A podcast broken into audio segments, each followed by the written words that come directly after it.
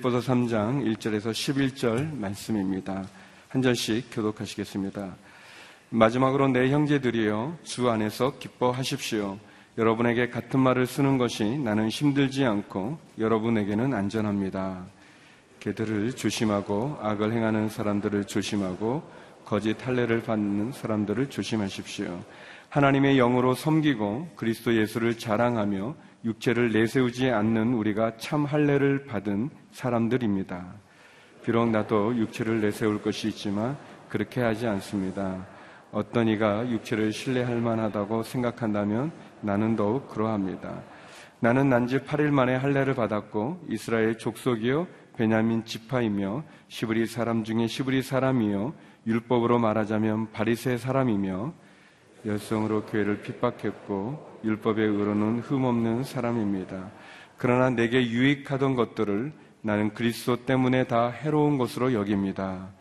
내가 참으로 모든 것을 해로 여기는 것은 내 주 그리스도 예수를 아는 지식이 가장 고상하기 때문입니다. 그분으로 인해 내가 모든 것을 잃어버리고 심지어 배설물로 여기는 것은 내가 그리스도를 얻고 그 안에서 발견되기 위한 것입니다. 내가 가진 의는 율법에서 난 의가 아니요 그리스도를 믿음으로써 얻는 이 곧 믿음으로 인해 하나님께로서 난 의입니다. 나는 그리스도와 그분의 부활의 능력을 알고 그분의 죽으심을 본받아 그분의 고난에 동참하는 것이 무엇인지 알기 위해 11절 같이 읽겠습니다. 어떻게 해서든지 죽은 사람들 가운데서 살아나는 부활에 이루고자 합니다. 아멘. 이재훈 담임 목사님, 저에게 말씀 전해 주시겠습니다.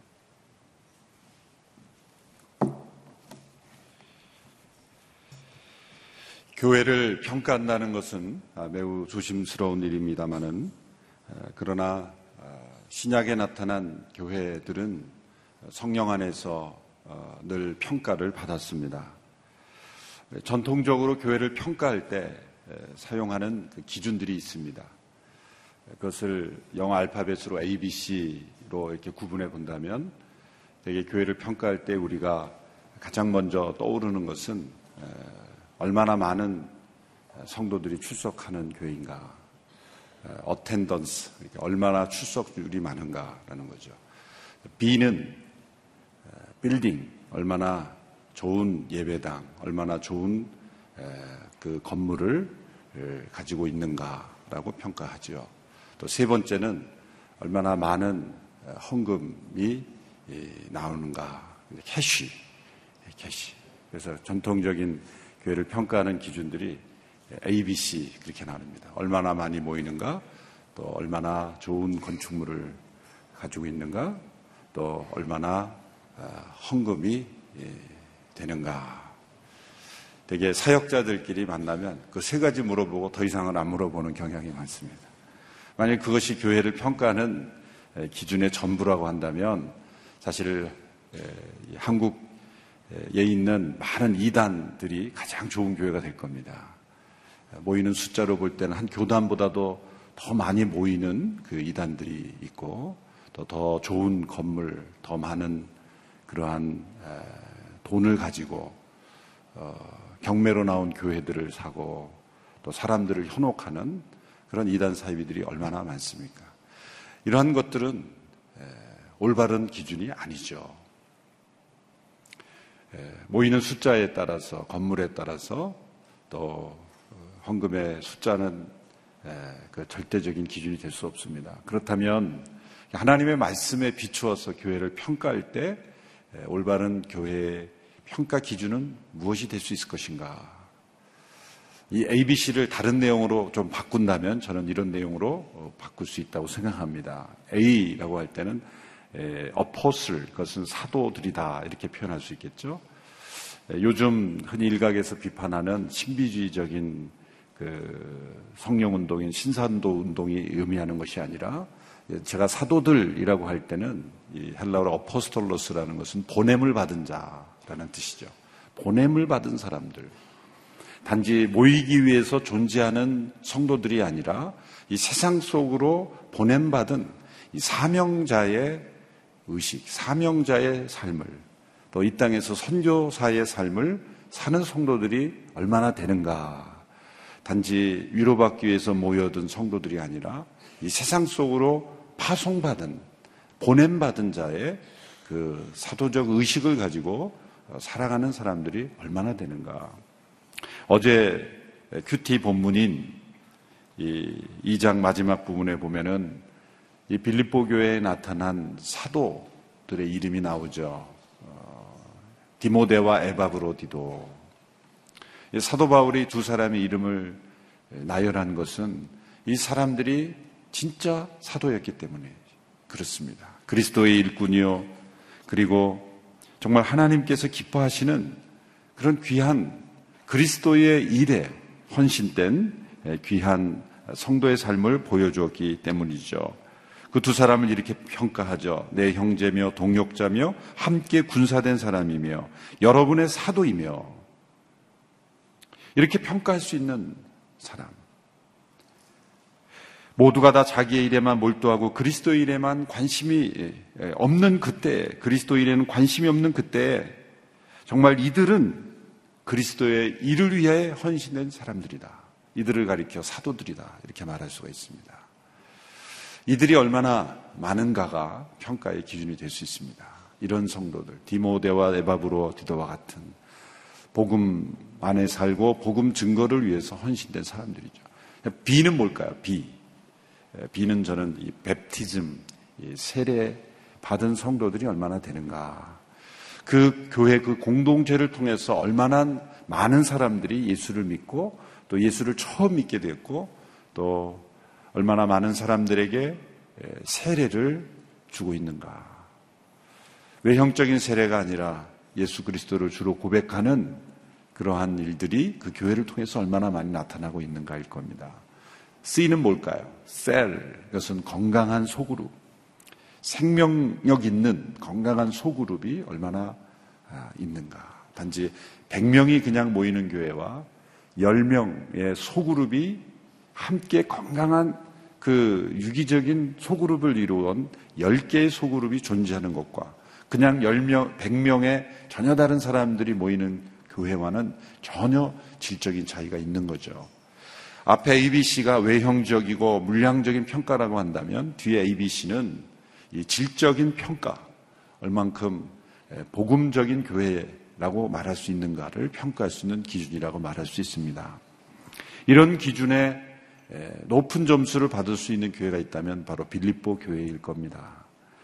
신약에 나타난 여러 교회들이 있지만 그 교회들을 우리는 이 서신서를 통해서 비교해 보면 어느 정도 평가가 됩니다. 어느 정도 평가가 됩니다. 아마 가장 낮은 점수를 예, 맞은 그런 교회가 있다면 아마 고린도 교회일 겁니다.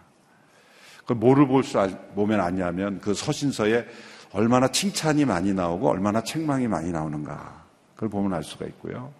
또 고린도 교회에 나타난 많은 문제들을 보면은 분열, 음행, 또 당파 싸움, 교리적인 그런 오류들 이런 내용들을 다 종합해 보면 아마 고린도 교회가 최하위 점수를 받았지 않았을까.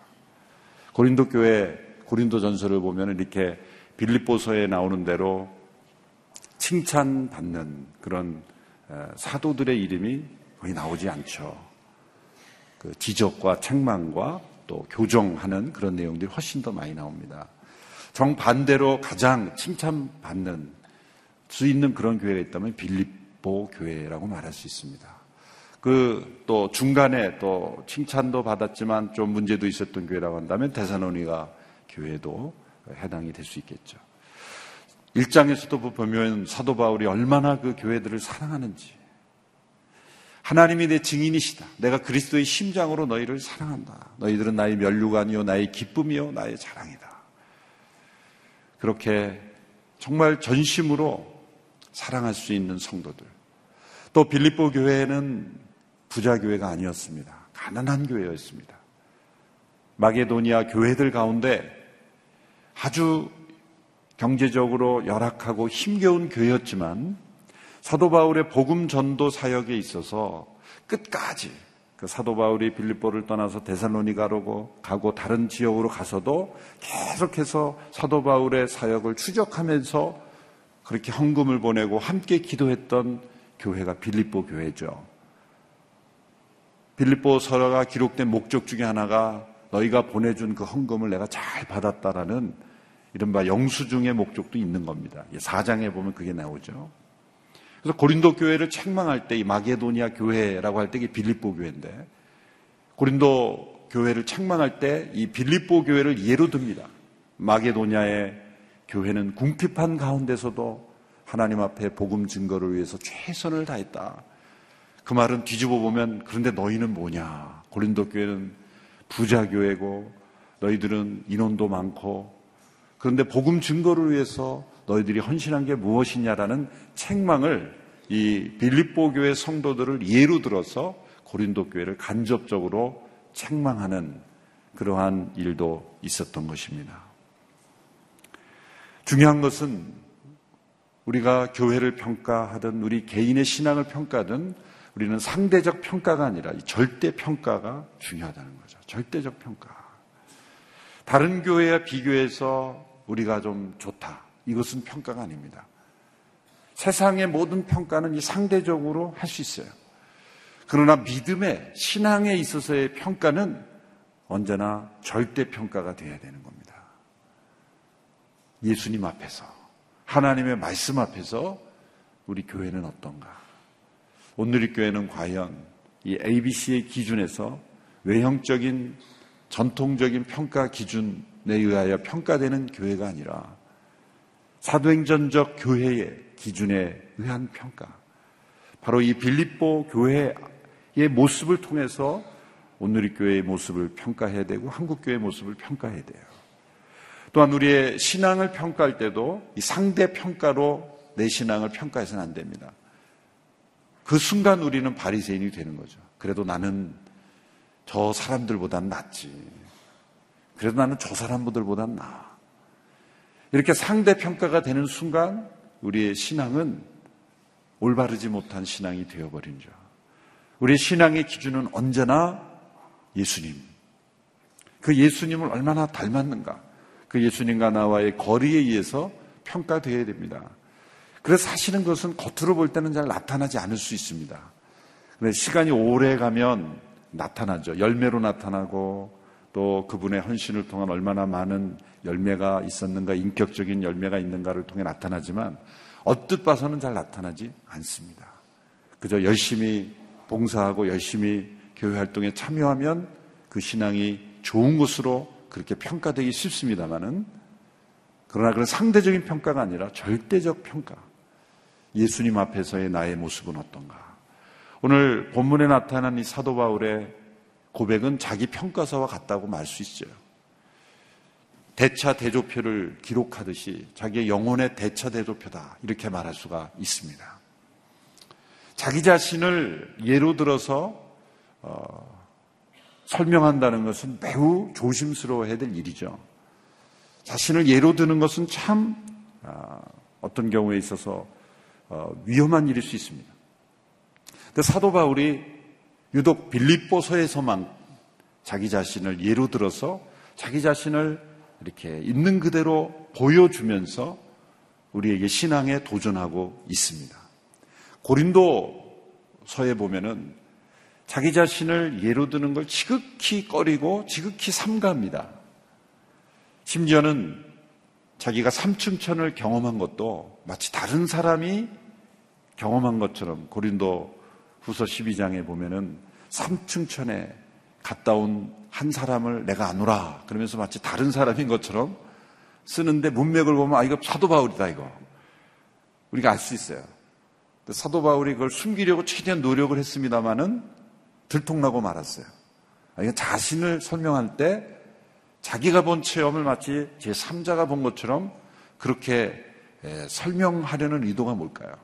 그는 그 고린도 교회의 그 성도들의 영적 수준을 고려했기 때문이라고 생각합니다.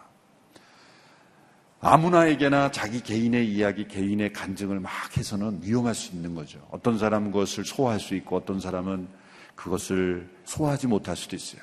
어떤 사람에게는 도전으로 받아들이는데 어떤 사람은 자랑으로 받아들일 수 있는 겁니다.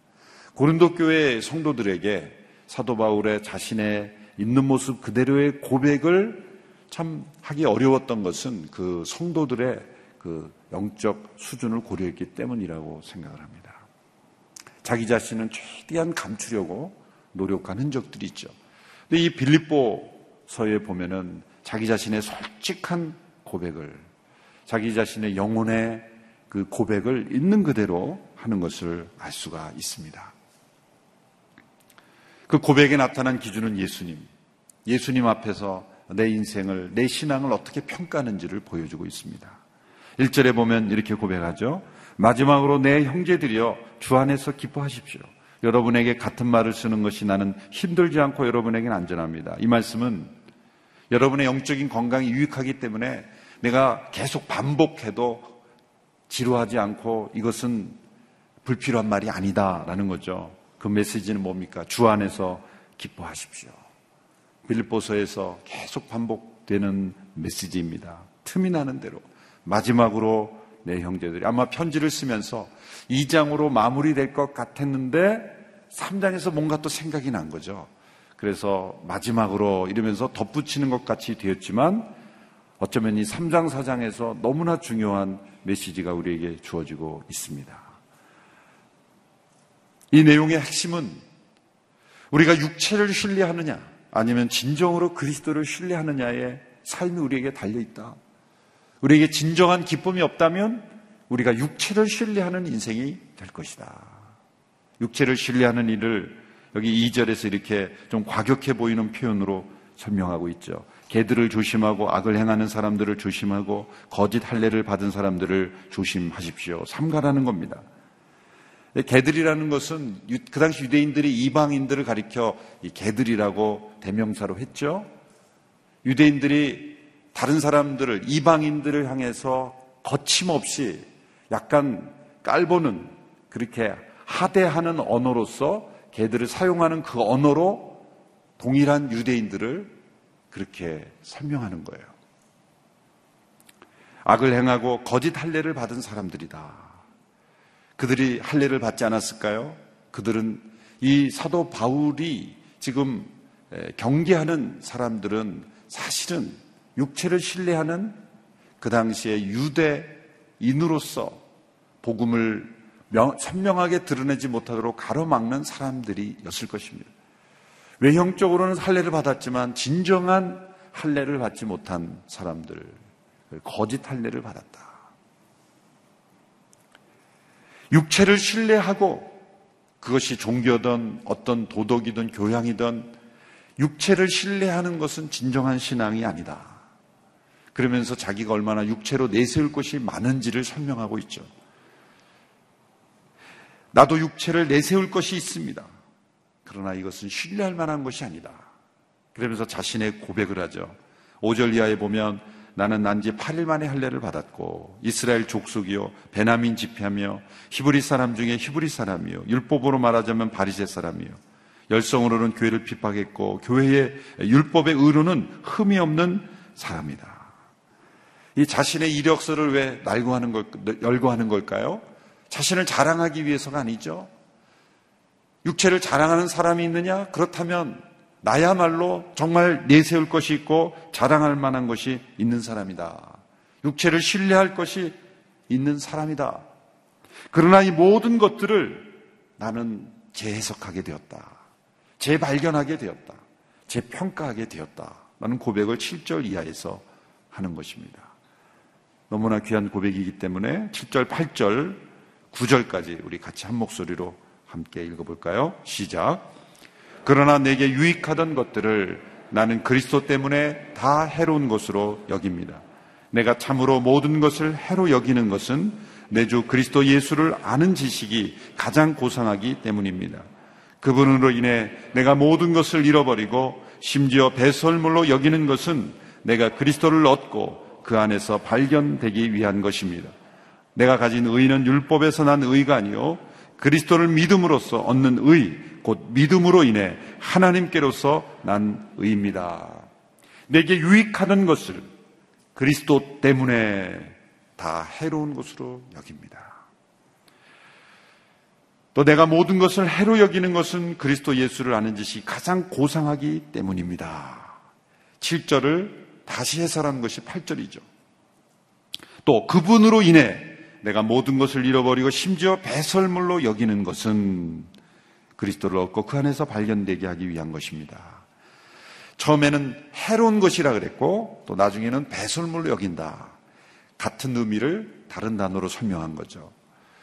사도 바울은 자신이 에게 있었던 지난 과거의 경력, 이력, 주신 배경, 그의 어떤 그에게 속한 것들을 해로 여기고 그리고 배설물 여긴다 그러는데 실제 그것이 무가치한 것은 아니죠.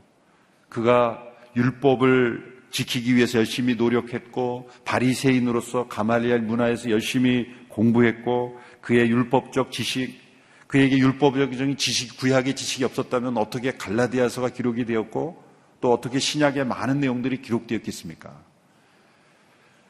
사도 바울은 지금 실제로 쓰레기 같은 것을 쓰레기다 이렇게 말하는 게 아니에요. 실제로 배설물 같은 것을 배설물이다 이렇게 말하지 않습니다.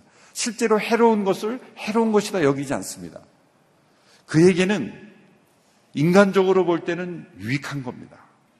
그리고 바람직한 것이고 어떤 면에서는 참 본받을 만한 것들입니다. 성실한 인생을 산 것이고 그리고 세상적으로 볼 때는 가치가 있는 것들입니다. 그런데 그 모든 것들이 그리스도 때문에 그리스도라는 절대 기준 앞에 서면 상대화가 되어버리는데 마치 해로운 것 그리고 배설물과 같이 여겨지는 겁니다. 왜 그럴까요? 아무리 유익하던 것이라도 그것과 비교할 수 없이 더 유익한 것을 가로막는 것이라면 그것은 해가 되는 거죠. 아무리 좋은 것이라도 비교할 수 없을 만큼 더 좋은 것을 가로막는 것이라면 그것은 나쁜 것이 되는 겁니다. 상대적이 되는 겁니다. 사도 바울에게 속했던 것들이 진짜 해로운 것이고 쓰레기 같은 것이 아니라 유익한 것이고 또 쓰임 받을 수 있는 귀한 것들인데 예수님이 너무나 귀하시기 때문에 예수님이 너무나 고귀하시고 너무나 고상하고 너무나 가치 있고 너무나 좋은 것이기 때문에 만일 예수님을 만나지 못하게 하는 것이라면 그 모든 것들은 다 해로운 것이다. 우리가 이 세상에서 가진 지식이 세상에서는 너무나 유익하고 가치 있고 이롭고 좋은 것이지만 만일 그 지식 때문에 예수님을 만나지 못한다면 그 지식은 해로운 것이 되는 거예요. 이 세상에 있는 물질이 너무나 풍요를 가져다 주고 많은 이익을 주는 너무나 좋은 것이지만 그러나 예수님을 알지 못하게 한다면 그 물질은 배설물과 같은 거라는 거예요. 사도 바울은 지금 그 고백을 하는 겁니다. 내가 예수님을 만나고 보니 내가 가졌던 많은 지식, 많은 좋은 출신, 배경 이것이 너무 유익했던 것이지만 예수님을 만나고 보니 내가 만일 예수님을 못 만났더라면 이것은 너무나 해로운 것이고 너무나 더러운 것이고 배설물과 같은 것이다. 이것이 사도 바울이 예수님 앞에서 자기 자신의 인생을 재발견한 겁니다. 오늘 이런 고백을 하죠. 내가 그리스도를 얻고 그 안에서 발견되게 위한 것입니다. 이 단어가 중요합니다. 예수님 안에서 재발견하는 겁니다. 우리 인생이 우리가 그리스도인이라고 하는 것은 우리가 이제 세상 것 버리고 세상에 있는 모든 것들이 다 가치 없는 것이고 예수님만 의미 있다라고 할 때는 직업도 버리고 지식도 버리고 나에게 있는 물질도 버리고 그런 이원론적인 삶을 말하는 것이 아닙니다. 사도 바울에게 있어서 사도 바울이 해로 여기고 배설물로 여긴다는 그 지식이 다 없어졌습니까? 아니죠. 그 지식을 통해서 하나님께서 신약의 3분의 1을 기록하게 하신 거예요. 존재하는 것과 그것을 그것보다 더 소중한 가치를 발견하고 그 안에서 재발견한다는 건 다른 의미예요. 하나님께서 귀한 성도님들의 삶을 통해서 우리의 육체에 속한 것, 출신, 지식, 물질, 그런 모든 세상의 경력, 모든 것들 하나님께서 다 사용하시는 거죠. 그러나 그것이 예수님 앞에서 예수님의 영광을 가리고 예수님을 발견하지 못하게 하고 예수님이 얼마나 소중한 분인지를 깨닫지 못하게 한다면 그것은 다 해요 배설물이라는 거예요. 그만큼 예수님을 만나는 가치가 높다는 거죠. 세상의 모든 물질과 자신의 생명을 바꿀 수 있습니까? 어느 한순간에 많은 경제 활동을 하면서 물질을 쌓아가다가 자신의 생명의 위기가 올 때 모든 물질과 당신의 생명 둘 중에 하나를 선택하는 순간에 있다면 당신은 무엇을 선택하십니까? 할 때 사람들은 뭐를 선택할까요? 자신의 생명을 버리고 물질을 택할까요? 그런 사람은 아무도 없습니다. 자기가 가진 모든 재산을 다 포기하면 자기의 생명을 얻을 수 있다고 한다면 기꺼이 포기할 겁니다. 생명을 선택하죠. 그 순간에 재물과 생명의 가치가 결정되는 거예요. 육신의 생명도 그런데 하물며 영원한 생명, 우리에게 영원한 생명을 가져다 주는 그 예수 그리스도와 이 세상의 모든 지식과 재물과 경력을 어떻게 비교할 수 있겠습니까? 사도 바울은 예수님 안에서 자기의 모든 인생을 발견해 보니 이것은 해로 여기고 배설물로 여겨도 가능한 것이다. 여러분 누군가에게 물질을 돕고 또 많은 사역을 감당한다면 아 나에게 해로운 것이 좀 없어졌다. 이렇게 고백할 수 있는 우리가 됐으면 좋겠습니다. 부담되십니까? 그리스도의 일을 위하여 내가 많은 그 희생을 했다 그러면 아 나에게 해가 되는 것이 많이 적어졌다. 많은 물질이 쌓이면 아유 어떡하지 내가 해가 될 수 있는 게 더 많아졌네. 어떻게 하면 이 해가 되는 걸 줄일 수 있을까? 그렇게 재발견하는 거예요. 다른 시각에서 생각하는 거예요. 사도 바울이 그런 고백을 하고 있습니다. 그에게 있어서 그래서 가장 소중한 비전은 무엇입니까? 10절, 11절에 그의 사도 바울의 인생의 비전을 설명하죠. 우리 같이 한번 고백해 볼까요? 시작. 나는 그리스도와 그분의 부활의 능력을 알고 그분의 죽으심을 본받아 그분의 고난에 동참하는 것이 무엇인지 알기 위해 어떻게 해서든지 죽은 사람들 가운데서 살아나는 부활에 이르고자 합니다. 사도 바울의 그의 마음속에 있던 새롭게 발견한 비전, 그것은 그리스도와 그분의 부활의 능력을 알고 그분의 죽으심을 본받아. 죽으심을 본받지 못하면 부활의 능력을 체험하지 못하는 거죠. 그 사이에는 고난에 동참하는 것이 있습니다. 얼마나 좋은 교회인가, 또 얼마나 좋은 신앙인가는 여기에 달려 있습니다. 얼마나 주님의 죽으심을 본받고 얼마나 그분의 고난에 동참하고 얼마나 그분의 부활의 능력을 체험하고 살아가는가. 우리 모든 성도들이 예수님의 죽음에 함께 참여하고 그분의 도난에 동참함으로 그분의 부활에 날마다 체험하는 부활의 신앙으로 날마다 성숙해 가는 우리 모두가 되기를 주님의 이름으로 축원합니다. 함께 기도하겠습니다. 이 시간 함께 이 말씀 앞에서 결단하며 기도할 때 우리의 영혼의 대차 대조표를 하나님 앞에 써보기를 원합니다. 예수 그리스도 그분 앞에서 우리의 모든 것은 해로 여겨지고 배설물처럼 여겨지는 나의 신앙이 되어 있는가? 우리의 모든 것이 주님 안에서 재발견되고 있는가? 재해석되고 있는가? 재평가되고 있는가? 어찌하든지 그 주님의 죽으심에 본받아 그분의 고난에 동참하고 그리고 그분의 부활을 체험하는 믿음이 되기를 원합니다. 오늘의 교회가 지난 30년 동안 그리스도의 복음의 영광을 드러내기 위하여 그분의 고난에 동참한 많은 성도들이 있습니다. 세상 속에 보냄을 받은 자로서 사도적 삶을 살았던 많은 성도들이 있습니다. 오늘의 교회가 얼마나 많은 성도들이 모이는가가 기준이 되지 아니하고 디모데와 에바브로 디도와 같은 성도들이 얼마나 있는가 오늘의 교회를 통해 얼마나 많은 영혼이 구원을 받았는가 오늘의 교회 안에 치유와 회복을 가져다 주는 이 세상이 경험할 수 없는 그런 영적인 가족이 되어가고 있는가 우리가 하나님 앞에 평가받으며 내 개인의 신앙을 평가하며 더 주님 앞에 가까이 나가는 우리 모두가 되기를 원합니다. 함께 기도하며 나아가겠습니다. 하나님 아버지, 사도 바울의 귀한 고백을 통해 빌립보 교회 성도들의 귀한 믿음을 통해 우리 교회를 평가하고 나 개인의 신앙을 다시 한번 평가할 수 있게 되기를 원합니다. 주님 하나님의 말씀 앞에 설 때, 예수님 앞에 설 때 언제나 언제나 가까이 가지 못했던 저희들, 합당하지 못했던 저희들의 모습을 보면서 주님 앞에 더 가까이 나간 우리 모두가 되기를 원합니다. 예수님의 죽음에 본받아 그분의 고난에 동참하며 그리스도의 부활에 날마다 참여하는 저희들이 되기를 원합니다. 부활의 신앙, 생명의 신앙, 영원한 생명의 능력이 나타나는 믿음이 되기를 원합니다. 주님, 하나님께서 우리를 어떤 곳에 어떤 모양으로 부르시든지 간에 주님 앞에 신실하게 쓰임 받는 저희들이 되기를 원합니다.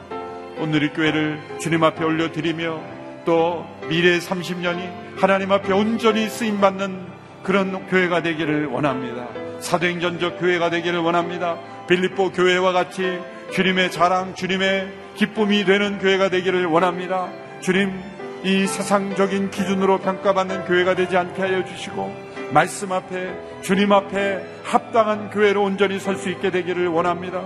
사도행전적인 교회, 성령이 역사하시는 교회, 기적과 표적이 나타나는 교회, 잃어버린 영혼이 구원받는 교회, 그리고 구제와 나눔이 살아있는 교회, 주님이 이 세상에 보내시는 땅끝까지 이르러 복음을 증거하기 위하여 흩어지는 교회, 열방을 향하여 나아가는 교회로 온전히 쓰임받는 교회가 될 수 있도록 역사하여 주시옵시고, 주님 오늘의 교회를 통해 하나님의 영광이 온전히 나타나며 복음의 능력이 나타나며 그리고 잃어버린 영혼이 구원받는 역사가 계속 일어날 수 있도록 축복하여 주시옵소서.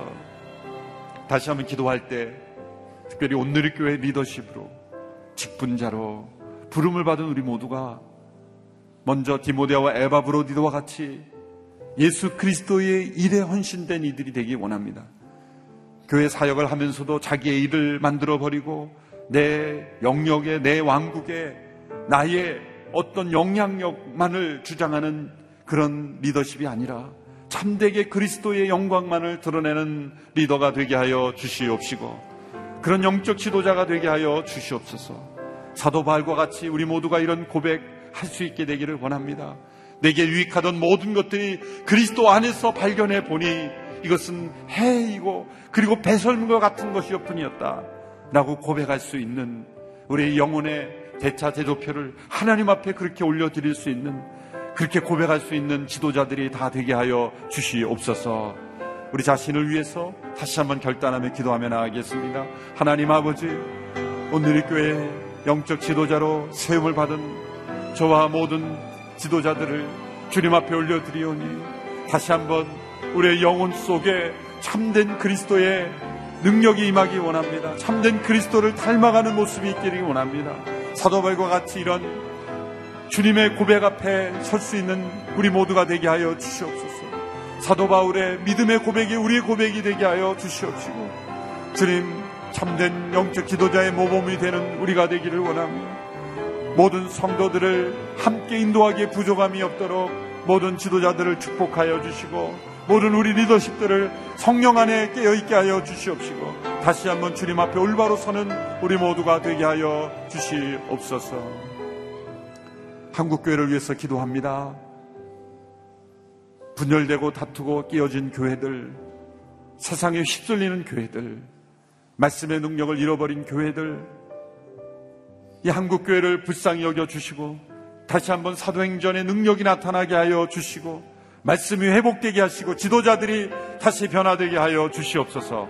한국교회를 위해서 함께 중보하며 기도합니다. 하나님 아버지, 한국교회를 붙잡아 주시고, 주님, 연약한 교회 강건하게 되게 하여 주시고, 타락한 교회 회복되게 하여 주시고, 다시 한번 회개와 부흥을 허락하여 주시옵시고, 영적 각성이 일어나게 하여 주시고, 한국교회 안에 잃어버린 말씀이 회복되게 하여 주시고, 사랑이 회복되게 하여 주시고, 영적 지도자들이 다시 한번 각성하고 깨어 일어나게 하여 주시기를 원하며 부흥의 역사가 다시금 허락되게 하여 주시고 잃어버린 영혼들을 구원하는 교회 되게 하여 주시고 구원의 방주 역할을 감당하는 한국교회 될 수 있도록 역사하여 주시옵소서.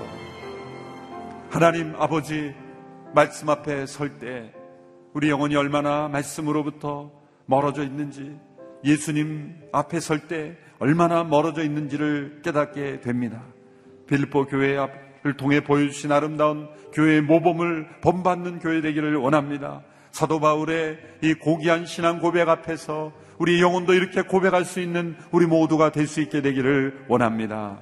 주님, 우리 모두가 깨어 오늘 이렇게 미래를 주님 앞에 올려드리며 새로운 미래를 맞이할 수 있게 되기를 원합니다. 주님 사도행전적 교회로 다시금 변화되는 우리 모두가 되게 하여 주시옵소서. 이제는 교회의 머리 되신 예수 그리스도의 은혜와 하나님 아버지의 사랑과 성령님의 교통 역사하심이 말씀 앞에 우리 주님 앞에서 우리의 인생을 날마다 재발견하며 재해석하며 평가하며 주님 앞에 더 가까이 나아가기 원하는 모든 성도들 온누리교회 모든 지체들 머리 위에 열방에서 복음 전하는 귀한 사역자들 머리 위에 한국 교회 위에 함께 하시기를 간절히 축원하옵나이다. 아멘.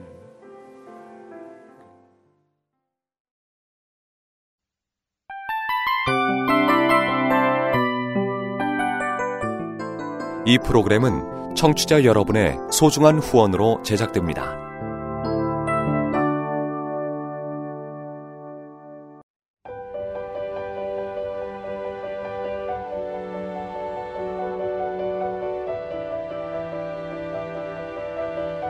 세상에는 수많은 교회들이 있지만 더 깊이 있는 말씀 강해를 찾기 위해 크기로만 교회를 선정하지 않습니다.